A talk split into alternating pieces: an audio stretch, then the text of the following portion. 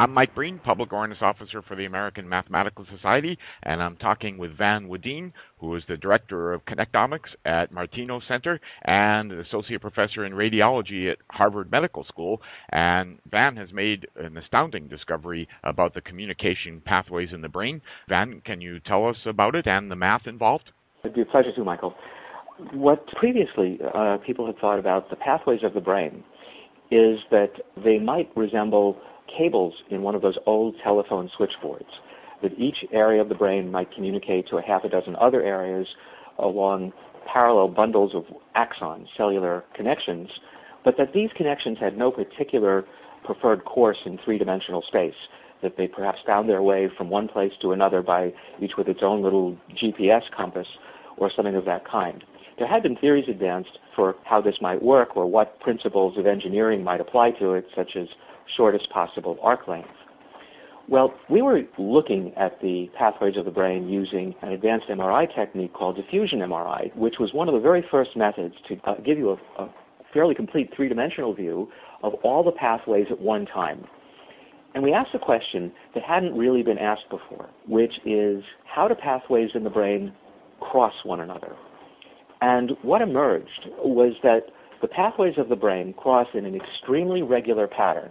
So regular, in fact, that it appears that all the pathways adhere to the orientations of a curved Cartesian coordinate system, that they travel in three natural axes, which are recognizably the natural axes of the body the nose to tail axis, the left to right axis, and the front to back axis.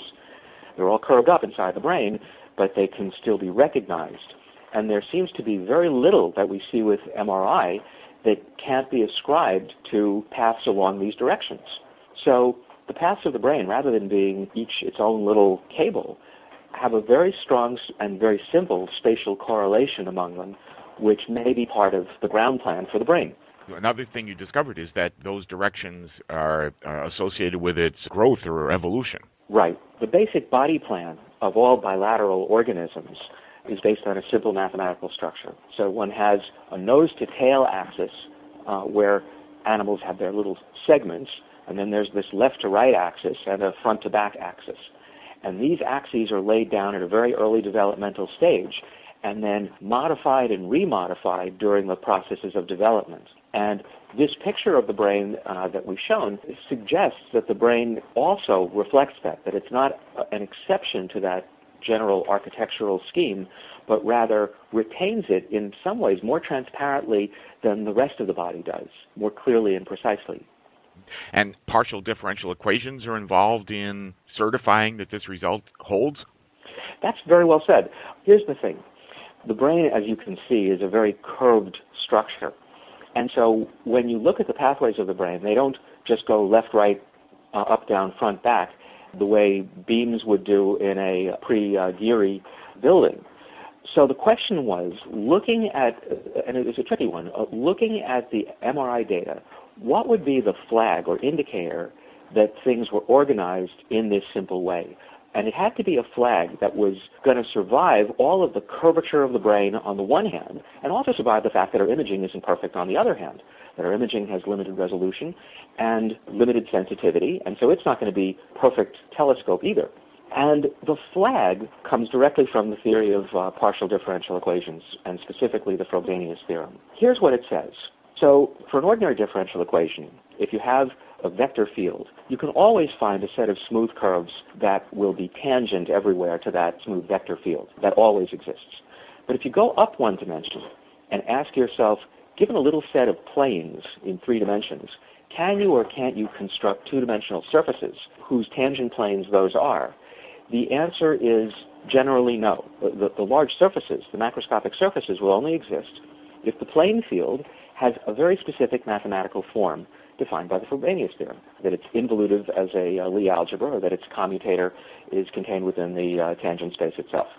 Now, what we've observed looking at the pathways of the brain is that if you look at how they cross each other, they always, always, observationally, they, a great deal of the time, within the scope of our measurement, they cross so as to form two-dimensional surfaces. In other words, an integrable plane field. Either way you slice it, as it were, that is an extremely unlikely relationship. If you ask that question about the telephone switchboard cables, you would get nothing like families of crossings that define two-dimensional surfaces. In fact, even if you had two completely smooth vector fields, you know, say two streamlines of water flow that were independent of one another in three dimensions, again, you wouldn't get sheets. But the brain, the pathways of the brain in the areas where we have the highest uh, confidence in the image data, always cross to, to form these sheets. That was mathematically striking. That couldn't happen unless it was really there. But we couldn't imagine how that finding could be an artifact of our scanning process.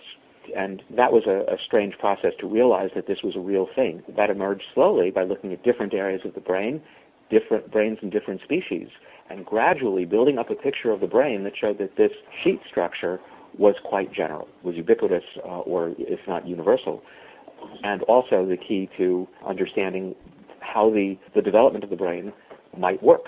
That's Van Wedeen, who's an assistant neuroscientist at Mass General Hospital, a director of connectomics at Martinos Center, and an associate professor in radiology at Harvard Medical School. And in part two, Dr. Wedeen will begin by contrasting the organization of the brain with that of the heart, and he'll also talk about the Brain Initiative.